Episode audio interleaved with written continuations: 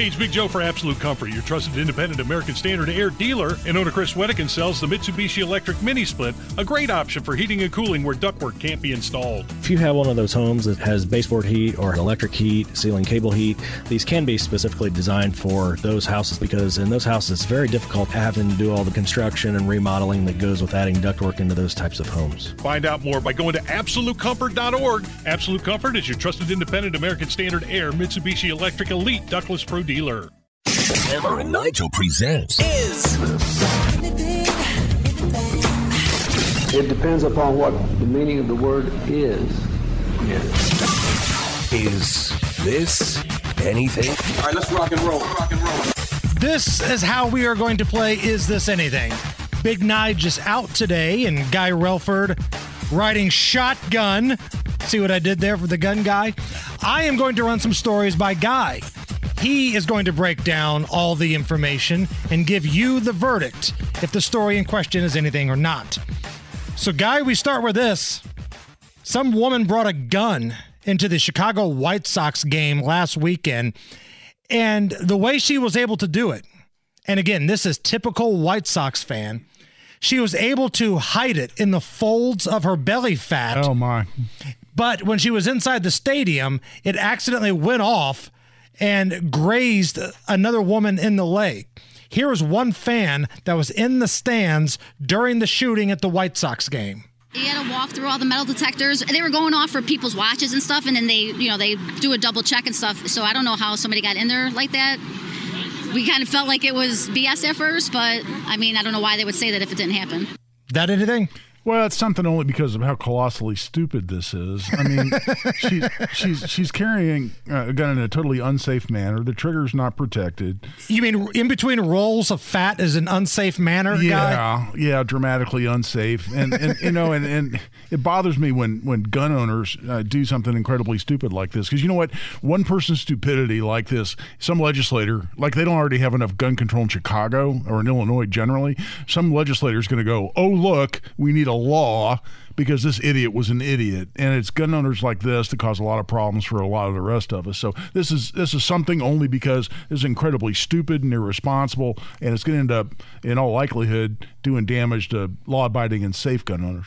So this happened after the game had just wrapped up. They were getting ready to have a concert, and the concert was Vanilla Ice and Tone Loc, like an late eighties, nineties type of concert. Oh, wow. So imagine you go to the White Sox game, you have to sit through watching that god-awful team, and then Vanilla Ice cancels, and you see somebody get shot.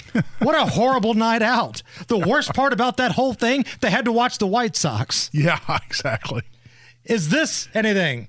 Two men have teamed up, I can't stress this enough, two men have teamed up to attempt the Guinness World Record for most hugs in one minute. Now, the record was set by comedian Anthony Anderson and Hootie, Darius Rucker, in an episode of Carpool Karaoke. Here's the moment that David Rush and Josh Horton reached one hundred fifty-three hugs in one minute. David Rush, I'm here with Josh Horton, Guinness World Record and juggler extraordinaire. And we have just broken the official Guinness World Records title for the most hugs in one minute. Come on. That anything? No. I mean, uh, and, and listen, I have no problem. Two guys want to hug. God bless you. I've hugged a lot of guys myself. Um, not a problem, but who cares? Uh, there are some of these records that are just goofy. And the fact that and the guy's out of breath. You, you're out of breath from hugging? Uh, I'm not. I'm Have not you tried it. to hug somebody one hundred fifty-three times in sixty seconds? Don't uh, act like you wouldn't be out of breath. Oh, dude, I was I was in a fraternity. Of course I have. Absolutely. Yeah, no doubt. Of course I I have. said hug. I, you know, hug. No, I, and I said tried. Kylan's over here rolling her eyes, regretting the day that she filled in for Allison. Is this anything? Now, here's something in your wheelhouse, yeah. Guy. Elvis Presley's gun collection is apparently in high demand. Somebody paid almost two hundred thousand dollars for the King's Smith and Wesson Model fifty-three revolver.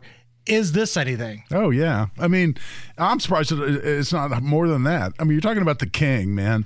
And, uh, you know, and he, he liked his guns, right? I mean, you know, he, uh, well, he got, what, deputized by President Nixon to be like a special agent of some kind.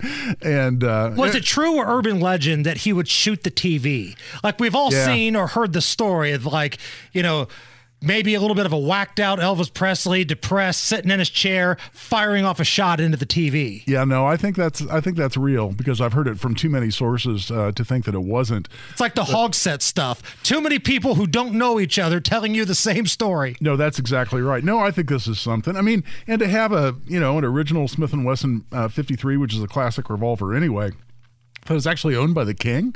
I'm almost surprised it didn't go for, for more money. Ah, that though, that's pretty awesome. I mean, you know, I'd put that in a case and I'd have that displayed somewhere secure. That'd be fun. Where are you at with the music of Elvis Presley? Oh, I love the, the the stuff of Elvis. Thank I mean, you. It, because the guy that normally sits in that seat was trying to tell us that Elvis sucks and that Nickelback was better. Oh, what? What? Now, no. Keep in mind who normally sits in that seat.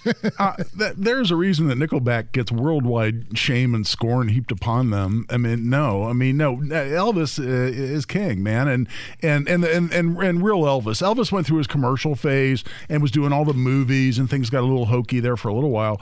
But classic Elvis, man, is uh, some of the best music ever. So, Kylan, who is filling in for uh, Allison today. Kylan, turn on your microphone. Absolutely. Uh, you are substantially younger than Guy and I. Do you mind if I ask, like, are, you're early twenties, right? Mm-hmm. Is that yep. fair? Early twenties. All right. Here's what we're going to do. I'm going to put ten seconds on the clock. Oh, no. You tell me how many Elvis Presley songs you can name in ten seconds. Okay? Mm-hmm. On your mark, get set, go. Oh, my gosh. Okay, well, Can't Help Falling in Love, uh, Jailhouse Rock. Okay. Um, If I Can Dream, I was listening to that earlier. Almost done. Go, uh, go. Burning Love. There we go. Um, all right. We'll take that. We'll take that. I think that's probably well, how, all I what's know. Your, what's your all-time favorite Elvis song? Man, Jailhouse Rock still holds up. Yeah. It is. It's the go-to. Like, if I'm DJing a wedding, which I used to do all the time oh, yeah. back in the day, that's one of the songs you can kind of put on early in the reception while the aunts and grandmas and uncles are all still that, there. That gets people up. That gets them out on the dance floor. Then later on the night, you know, it gets pretty hood. But yeah. that that's the one song for me that still holds up from the king. What about you? Uh, I like the ballads, man, like Love Me Tender. I, I, I, I, I like Are You Lonesome Tonight? Uh, Are You Lonesome Tonight is just fabulous. Yeah, that's good stuff, man. Classic Elvis. Um, do you do you like fat Elvis or do you like early Elvis? Like hip-shaking Ed Sullivan Elvis or big jumpsuit, big sideburns Elvis? Kylan, where are we at here? First one, definitely. I mean, if you saw the the newest movie, Elvis, they did it last year in twenty twenty-two, Austin Butler's rendition of Elvis Presley and like all of his leg shaking is anything, and the ladies' reaction to it, oh my gosh, yes. I would have loved to see the younger version of Elvis because that reaction would be my reaction. Oh, yeah. Well, you know, and, hey, a little bit of trivia. Um, you know, I'm a longtime indie guy. I work security. I work for security for a group called the Bear Force. And, and old people like me will remember who the Bear Force was. We were private security, but we got hired to do security all the time at Market Square Arena. And in the summers of nineteen seventy-six and nineteen seventy-seven, I worked at Market Square Arena at all their concerts working security for the Bear Force. And I worked security for Elvis's last live concert ever. Oh, wow. Every, and that was at Market Square Arena in Indianapolis. And I was backstage. We had a deal where if you worked front, it was more fun to be front stage because you stood right in front of the stage to keep people from climbing up on the stage. Right. And uh, and you could watch the show if nothing was going on, at least, at least be close to it. But then we always had a deal where you switched with somebody and you'd work backstage for half.